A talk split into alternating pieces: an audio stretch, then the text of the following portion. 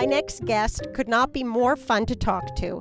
During quarantine, we shared a Zoom conversation, and he gave me insights and background in how an unscripted TV show gets done, how a development and production executive works, and all of the big hits he's worked on over his career.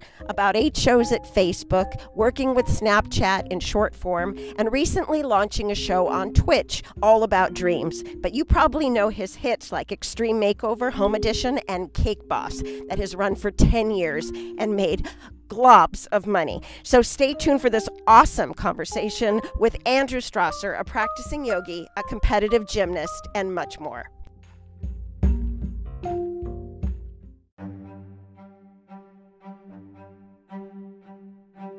Welcome to Passion to Power with your host, Michelle Zeitlin. She's a creative producer who quote unquote wears many hats. She's also a talent and literary manager and founded the company Morzap Productions and Management. She develops people and projects across all media.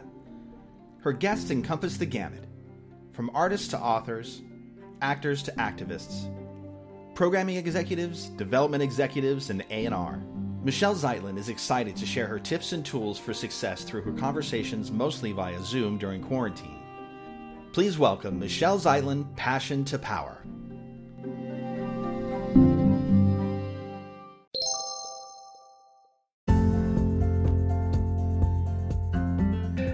Well, hi, thanks for having me. I really appreciate it. I'm Andy Strasser. Uh, professionally, people call me Andrew, but of course, all my friends call me Andy, so please do that.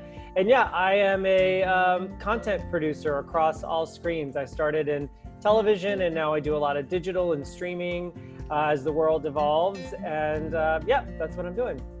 Okay, so I sent you a bunch of talking points, but I have a feeling we won't even have to do a, a, list because you're very extemporaneous, you're really off the cuff, you have a great demeanor. And it's funny because I know you more professionally through word of mouth than actually doing business with you. I think we've only been on the phone probably doing business a couple times in the last five years. Most recently, you were working when I was speaking with you with a German affiliate. I think it was the Red Arrow Company, correct? Yep, that's right. I was and, at a company called, oh, sorry, I was at a company called yeah. Studio 71, which is one of the Red Arrow companies. And I was there for two years producing and developing uh, digital content for them. And what were some of the shows that you developed when you were there?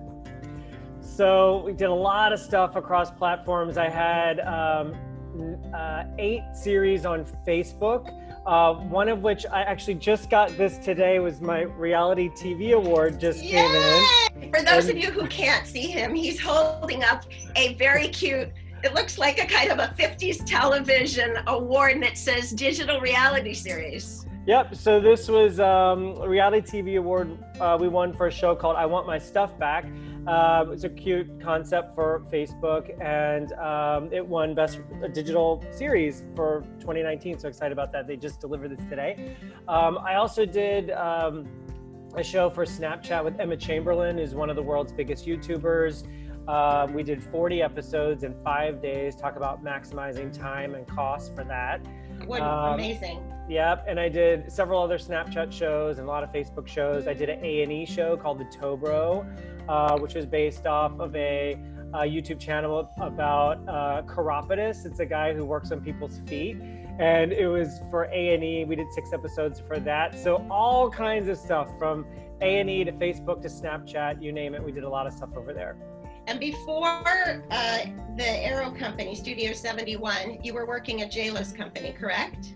Yep, I was at Nuyorican for a year, um, which is JLo's company under her overall deal at the time with NBCU. And so uh, I started right after the creation of World of Dance and was there for the launch of World of Dance. And then uh, I created a crime show with her that we sold to um, Discovery ID that actually never made it to air. But so I was there a year. And then prior to that, I was at TLC for many years. I was on the cable network side and I ran talent development for TLC. So I was responsible for finding all the characters uh, that populate TLC and then creating shows around those characters. So, for example, I created Cake Boss, which is a very long running series at TLC. Um, I did another one called a Playhouse Masters. I was involved in the development of 90 Day Fiance.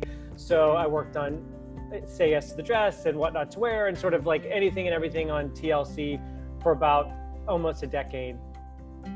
Amazing. So before we kind of launch into your current show and exactly what you do on this show because that's really what's key. When I interview people, I want to give aspirational advice. And in fact, I noticed on it was either LinkedIn or Facebook that you were offering to coach some young people that are getting into the digital world, which I think is so important. So, having been a talent literary manager and a mentor, and I speak all over the world, a lot about dance because I'm a former Joffrey ballet dancer and choreographer for many music videos. Um, I was an original famer. I don't know if you know that. I was, yeah, yeah. Wow, I did not yeah. know that. I yeah, knew you were a ballet dancer, but that's incredible. Yeah. So, in fact, my very first podcast was with Lee Curreri, who was Bruno Martelli on Fame, and he had just recorded a big uh, to do the day that Kobe passed on the Grammys with my cousin Joshua Bell, who's a, a world famous violinist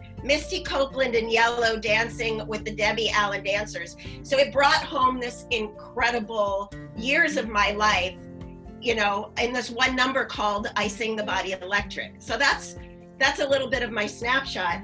And, and the reason all, I love that song too. It's so great, iconic. It, it's an iconic song. And the funny thing is that Lee Curreri ended up marrying the sister of the girl who sang that in the movie.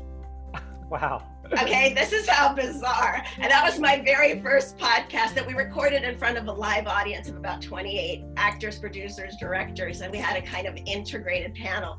So I love being in front of an audience, and I'm so grateful that you're with me because through the quarantine, it's been kind of bizarre, not integrating with people, not interfacing with people, which is my favorite thing in life. oh gosh, so many bizarre things about this whole year, but yes, that's definitely one of them. well, what I would love to do is go back to your early days. I mean, you look still like you're 25. I have a feeling you're a little older than that based on your your resume. Um, can you tell me how you got into development? What appealed to you? Because it's usually a kind of an accidental story.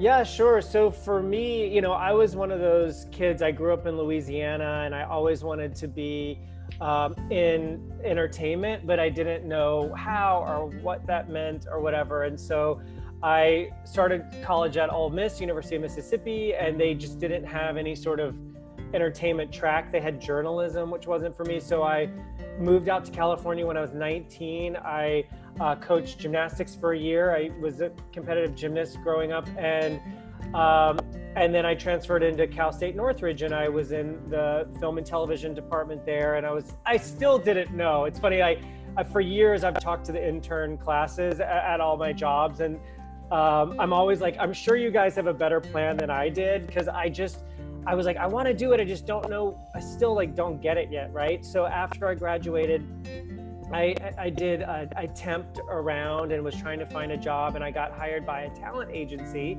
uh, a boutique agency called SDB Partners. And no, yeah, with Ro Diamond and Susie Schwartz. Two of my clients are with Ro and Steve and Susie right now. Oh my God. One of my all time favorite boutique agencies. And Ro Diamond, this is really dating myself, but when my sister was an actress, Ro was her agent. Who is your who's your sister? Erica, Erica Zeitlin, same last name. She got out of acting and in fact she went into journalism and was the she was the strategic communications director of a huge new union. So amazing. Yeah. They're wonderful. And they Yes. Um, so I was with them for about five and a half years, and Stephen was there, and we had a great time. And then I just really wanted to be closer to the creative process. I really enjoyed working with the actors, uh, but I felt I was a little bit of like an employment agent, right? Which you are as an agent, which is great. And you can get very invested in sort of their careers. But I was like, well, I want to be creative, right? And so it was sort of right when the reality TV boom was happening. And I was obsessed with like, the Bachelor and you know uh, Survivor and all these things, and I was like, I feel like that's an area that would interest me. So I, I through a friend of a friend, I got hooked up to meet um, with uh, a producer over at uh, NBC at the time. His name was uh, Stuart Krasnow, and he said, you know, with your talent agency experience, you could probably be really good in the casting department. And I was like, yeah. And he's like, but you're you're overqualified, but I'm gonna have you go meet with them. It's a casting associate job. Just go meet with them. Great. So I went and met with them, and they were like, you know what?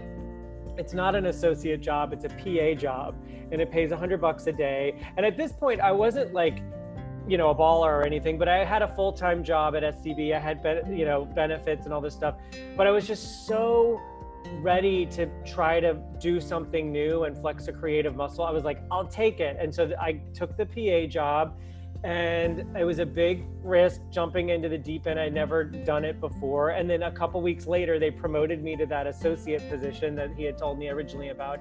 And that started a casting career. And um, I, I was very grateful for Ro and Susie and Steven for helping me sort of hone like my eye for talent. And that was like the infancy of like a really what became a very successful casting career. And what happened was I ended up doing, um, I ended up getting the pilot of what turned out to be Extreme Makeover Home Edition, which was a huge success for like 10 years on ABC. And that doing that show and becoming such a big hit sort of launched a, a casting career.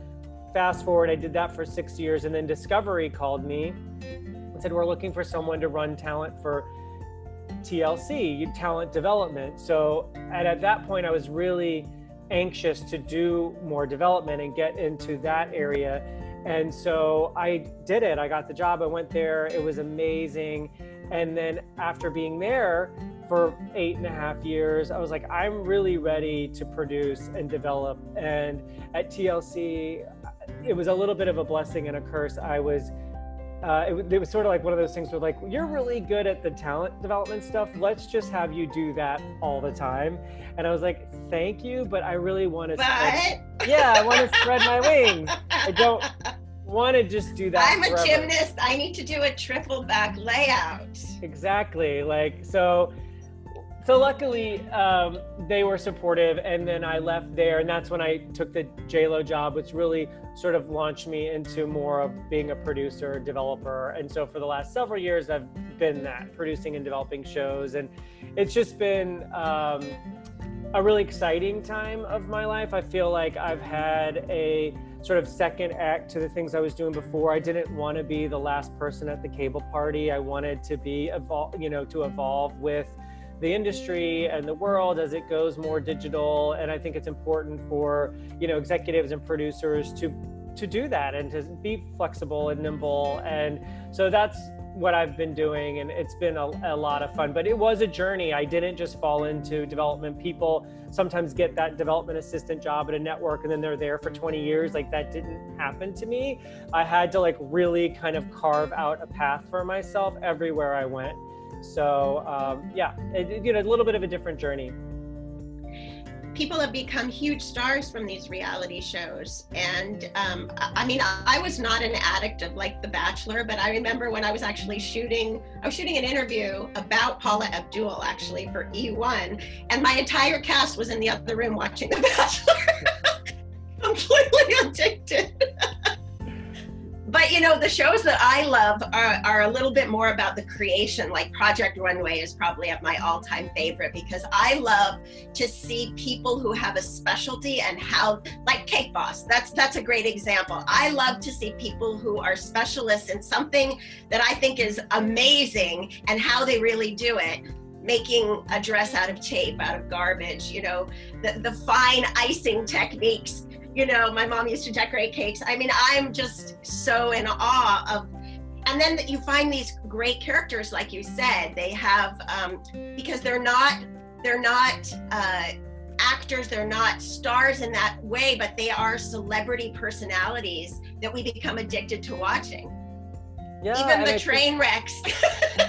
Especially the train wrecks right? It's um I think it's the authenticity that the audience typically responds to. And, you know, when when I found Buddy, it was just sort of like immediately I knew he was a star. Like I just knew he was gonna work. And the funny story about that is I originally pitched him to TLC in our green light meeting, which is sort of the meeting where every all the decisions are made.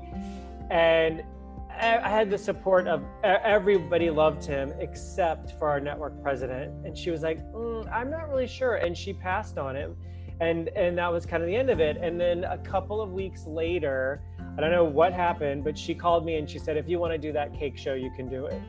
And so I was like, okay. So we did it. a little spoon. yeah, exactly. I'll take it. I'll take it and run with it. And we did it. We shot a pilot. We previewed the pilot and it did okay. And then right around that time is when the Jon and Kate drama happened, Jon and. Kate plus eight. And then that blew up and became huge tabloid drama. And then we launched the first full season of Cake Boss behind Jon and Kate, and it blew up because it, he got such a great lift platform from them.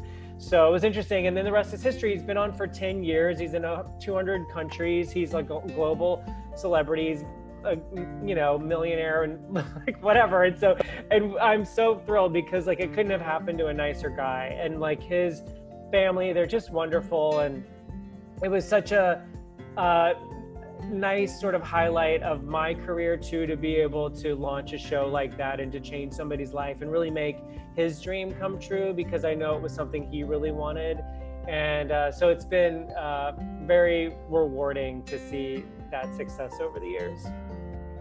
I have a couple things to say. One is that people seem to be so warm uh, and appreciative and kind during this quarantine because it's been a great equalizer. People, I've had Zoom calls with heads of networks in their living rooms. Um, you're providing your time. I find that people will just pick up the phone and take your call. But uh, aside from the altruistic value and the good feeling value and the karmic value of launching a star like that, what do you get out of this financially as a development executive? Or do you get a piece of that or is are you purely on a salary? For that kind of thing purely on a salary. So i was a tlc employee. My job was to find talent and develop shows for them. So that's what i did right? And uh, so you know cake boss has probably generated hundreds of millions of dollars for tlc i don't participate in any of that. Um, so i just get the glory of it and i get the the fun fact on my resume that I created that show, and I get to say that for the rest of my life, and I'm happy with that, and I'm proud of that. If I were on the other side at the time, so if I were the production company, then I would, you know, be participating in this financially. Um, but at the time, I was the network executive, so that's you know, is what it is. Can you, for our listeners um, who may not know, give kind of that organizational chart in the development stream, especially since it's changing all the time? Uh, in terms of like a, from the network perspective or just sort yes. of in general now?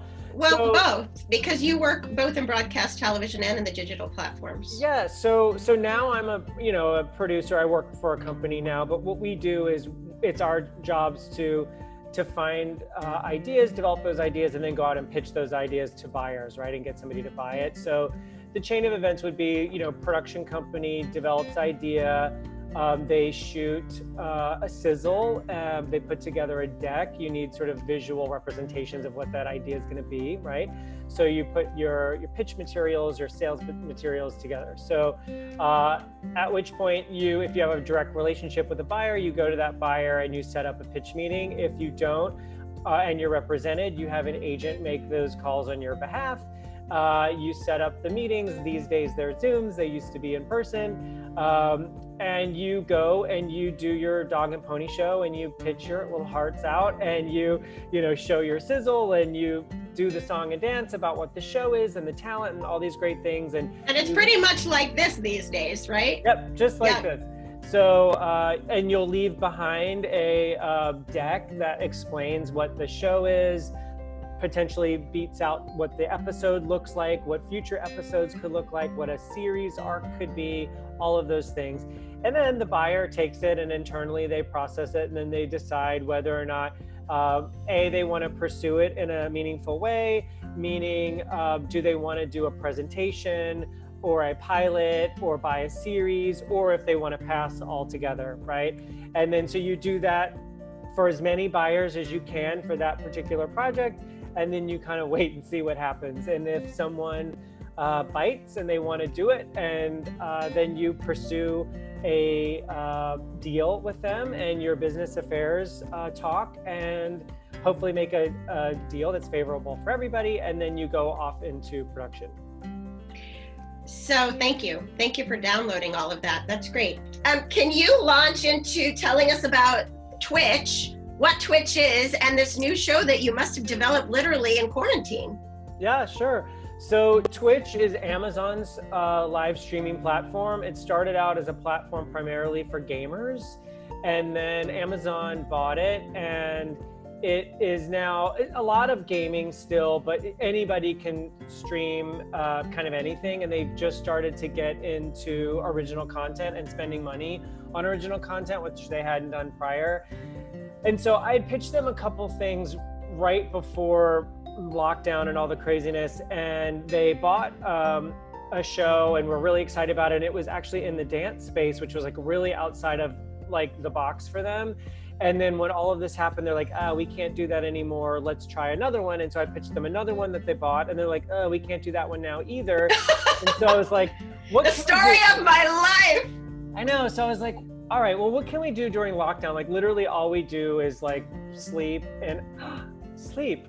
So I pitched them a show and I said, you know, what if we do a show about people's dreams and let's live stream someone sleeping and see if the audience can influence their dreams because Twitch is a interactive live streaming platform so which means the audience is feverishly chatting during the show. So when you're watching the show you can also watch the chat that's happening with the show and about the show. So the audience is actively participating. So um, I pitched them DreamStream, and um, basically we have a we created a sleep chamber in London because we want the show to start when the person's already sleeping. So we have a sleep chamber, and uh, our sleeper arrives in the sleep chamber and they go to bed. And at 5 p.m. West Coast time, which is 1 a.m. in London, they're already asleep. We start our show, and it's very uh, kind of 2001 Space Odyssey vibes. If you see wow. the set, it's very kind of like, you know, creepy and interesting. And what happens is, as they're sleeping, the audience gets to decide what scents, smells, beings we send into the room in, in an attempt to try to influence um, their dreams. And then in, in the morning, when we wake them up, our dream expert analyzes the dreams that they've had, and we get to see actually if any of our experiments paid off in terms of like their um, their dreams.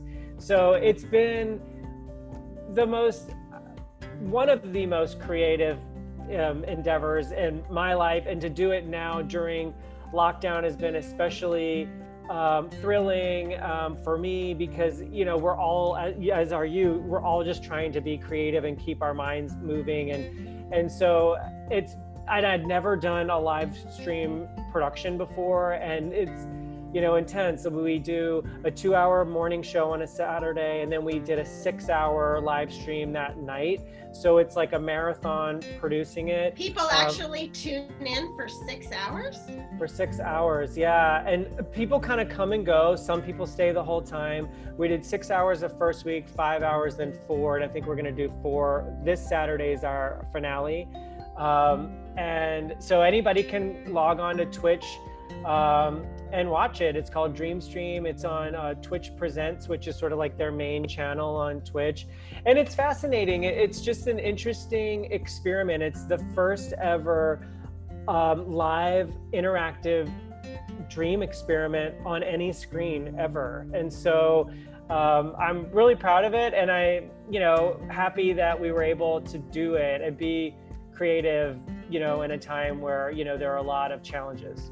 All right, well, a couple things I'm dying to ask you. First of all, I want to know more about your gymnastics. How, oh. how long did you train and were you looking to compete at a national level? I so I started late. It was funny. My mom started me in gymnastics when I was 6, but my sister was so bad they pulled her out after the first day and then my parents didn't want to drive me by myself so they took me out so then when i was 12 uh, I asked my mom, I'm like, why did you take me out of gymnastics? I always wanted to do that. And she told me, and I was like, well, can I go do it? And she's like, well, if you want to do it, you have to like figure it out. I was like, okay, which is one thing I love about my parents is they they're sort of like they support me till the end, but they also want me to like dive in and swim for myself. So I called up, found a local gym, got myself signed up, and then uh, loved it and competed all the way through high school. I was going to go walk on at Arizona State, but I got injured my last year of um, high school. I fractured a vertebrae, which healed and it was totally fine. But I ended up not competing in college just because I was like, uh, that's didn't want to do that anymore. But I coached in college, so when I moved to LA. I coached and all the way up until I got my first job at SDB. I was still coaching gymnastics on the weekends when I started my first. Where were you at JAG? Where, where, where were you? I was at Santa Monica Gymnastics Center and uh, right before that at Broadway Gym. So which are two, I think Santa Monica Gym sadly is closed now. I think they ended up retiring. They retired, but yeah. So um, so I competed all through high school, and then now I'm a just really big yogi.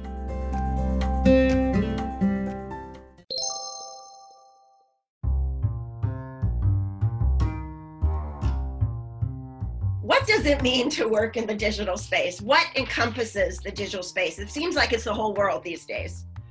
Yeah, it's a good question. And it pretty much is. I'd say for me, that means anything except for ta- cable television and broadcast television. So for me, it's, you know, the Snapchats, Facebooks of the world, IGTV, uh, and even the big streamers, obviously, those are like the marquee buyers these days for premium, which would be, you know, Netflix, Hulu, uh, and and what does that mean? What does that really mean? Premium. People throw that around. What what in your mind does premium content really mean? Well, in industry wide, it basically means the big expensive streamers that are going to spend a lot of money. And so it's like that's what they mean by premium because you can watch Netflix and there's stuff that they've acquired from like random, you know, foreign territories that is not premium content.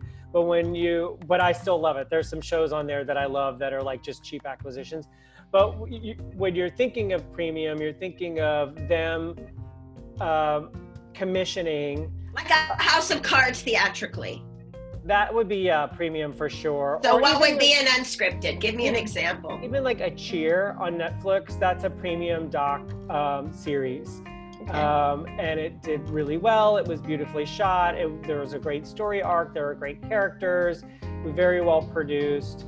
Um, I think that's what people mean mostly when they're talking about that. But um, you know, and it's longer form. So premium t- typically means long form, like half hours or hours. You know, you wouldn't typically say uh, talk about premium in terms of short form, except Quibi tried to change that conversation, and that sort of hasn't really worked out. Tell me, um, kind of the parameters. Uh, what's from the pitch process to the green light to getting to production and then from turnaround to actual launch is probably a heck of a lot faster than in broadcast television in the cable world.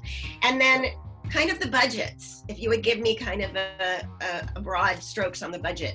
Sure. So working for the digital platforms has been really fun and exciting because it is a quick turnaround it's run and gun and you just go and you want to make it look as nice and polished and premium, as we say, quote unquote, as possible. But that's also not the priority for those places. Like they they want talent driven, fun concepts that aren't too far off from the talent's like initial channels. So for example, all of the shows I did were with big sort of YouTubers and big sort of digital talent, and we were bringing them to a different platform. So um, for example, I did eight shows with Facebook in 2019. We did two per quarter. Each series was eight episodes long, and those episodes were between six and 10 minutes. So, and we could turn one of those series around pretty quickly, like from green light to air was could be like two months you know, um, or less in some cases. Whereas in television, from green light to air could be a year. Um, so it's a much more abridged schedule, which for me is really exciting because I don't want to just fall in love with my own ideas. I want to like do an idea and then see it out there in the world and have other people see it, right? That's the value of what I do. It's like letting other people enjoy it. And with television, it's just they're, they're too risk adverse. And so they don't buy enough, takes forever to get something on the air. In digital, it's like there's much more willingness to play and to try. So, for example, with Facebook, they have been wonderful partners and had a great, great, great time working with them. And uh, we did a lot of shows. We won awards for their shows, which was great. Um, and they were all talent driven. It was like sort of YouTubers that I was bringing to Facebook um, and putting them in a, in a format that we'd created for them as sort of like host or expert or whatever. So, um, and those budgets were typically around 25,000 an episode. And these are short form shows. So for like 200,000 for eight episodes, you could do a whole series. Whereas for, I did an A&E show last year and it was like 300,000 per episode. Per episode. Mm-hmm. So that's sort of the difference. And then, but the quality of the shows, they look great and they're really fun. And it just feels like a little bite sized episode of like a, a real TV show, right? Um, and, you know, in some cases, hundreds of thousands of people watch them. I did a show called Sunk and Found, which was really fun. It was a, um, it's a guy in Texas. His name, ironically, his name's Dallas, and he's from. and he scuba dives to find stuff that people have lost in lakes and rivers. And so he okay. has a really successful YouTube channel called Man Plus River. But it, there's no format to it. He just sort of like swims around. So basically, I partnered with him and created a format where in every episode there's a plea from someone saying, Dallas, I lost my ring when I was tubing with my friends over the weekend, and please help me find it before you know, my husband finds out or whatever. And so then he would go and try to find the ring and then hopefully find it and then reunite me with my ring, right? So we did eight episodes. It did huge, like hundreds and hundreds of thousands of views an episode. I think one of the episodes is almost up to 2 million views right now. It did really well. It got nominated for Reality TV Award. It didn't win because one of our other shows beat it out. Oh, um, how, what a shame. You're competing within yourself. I know. That's awesome. So, but yeah, so it's just an example of like taking a YouTuber or somebody who's known for a certain thing, creating a format similar to what their audience already knows, um, but bringing it to a new platform. And so that way you're engaging your the audience that already knows him and likes him, and get, you're tweaking it, giving something a little new, and then introducing him to a new audience. So um, I loved I loved all the Facebook shows. Snapchat, um, they're it was interesting with them. We did a, a, sort of a different model with them in some cases where we did a self, we self-funded a show and then would do an ad rev split on the back end. So ad revenue split on the back end. Um, really cute shows. We did one with Keke Palmer, who is a fabulous actress. I'm a huge fan. Yeah, we did 10 episodes with her called Keeping Up with Keke and, oh, sorry, Keeping It Real with Keke. And she, um, would answer like fans DMs and stuff like that. And those can be done really cheaply. Like you could do those for like one to two to three thousand dollars an episode. Um, so it just depends. But then on the other end, we did the show with Emma Chamberlain, uh, adulting with Emma Chamberlain, and um, she's you know one of the biggest YouTubers in the world. And like I said, we did 40 episodes in five days because we needed to maximize time and money and stuff like that. So in digital, you just have to be really scrappy and you have to to be willing to move quickly um, and just roll with the punches. you know, do you find that you like to work consistently with the same crews and DPs and people because they know how fast you have to move? I like to I like to do that because you just have like a comfort level with people, and then you get used to uh, the rhythm and they get used to the rhythm and so i think it's important if you find somebody good to kind of keep them and you want to you know people to keep working but i'm also not afraid to hire new people too that i don't know i mean sometimes you have to take risks and sometimes it works out and sometimes it doesn't but you know for the most part like everybody's just trying to like do their best work always. So I I've rarely been like disappointed in like anyone that I've really worked with. It's just sometimes meshing um, styles. You know, uh, you have to get used to somebody's style sometimes. But I do, if I can uh, work with the same people, I try to. Um, as we're wrapping up, I would love for you to tell me whatever it is you want to tell me uh, about your dog, about your husband, about your personal life, about your public life that you think is riveting and that we should know about. um, what's riveting? Well, it's been so. My husband and I accidentally got TikTok famous this year, which I thought was. I saw funny. one of them. Uh-huh. The one, two, three. I saw. Yeah, we. It was really interesting. We um, we did a TikTok just for fun, and it blew up in Russia of all places. And so we started getting um, thousands and thousands of messages from from gay people in Russia and neighboring countries where it's obviously much more conservative. Um, and it's been really um, eye opening for us. Um, you know, we can definitely take for granted the life that we have here, even during challenging times. Um, that, you know, there are definitely places in the world where it, it isn't as easy to be who you are. And so it's been actually such a beautiful experience for us over the last several months, you know, receiving such love from people around the world and we did another one that blew up like in asia and like it's just so crazy um, and so the response from lgbt kids and teens especially has been i get like kind of emotional thinking about it because you know i would never have a guessed um, you know at my age to like make an impact on somebody like you know in another country and it, it never even crossed my mind and so um, that's something that i think has been like really um, such a gift to us, like and such a great, like you know, my husband lost his job. This hasn't been an easy year for us either, and so that's been just really beautiful to see. And so it's just inspired us to do more, and hopefully, um, you know, because uh, you know, it's important, I think, to spread the love, you know, and um, you know, I want young LGBT folks out there to know that you know it does get better and um, you know, to keep going. I feel it feels like we're, you know, the winds of change are coming, and you know, I hope hope we just keep pushing along. Yeah. Well, thank you so much. Would you do me a favor and just say your name one more time as we sign off? Sure. Andrew Strasser.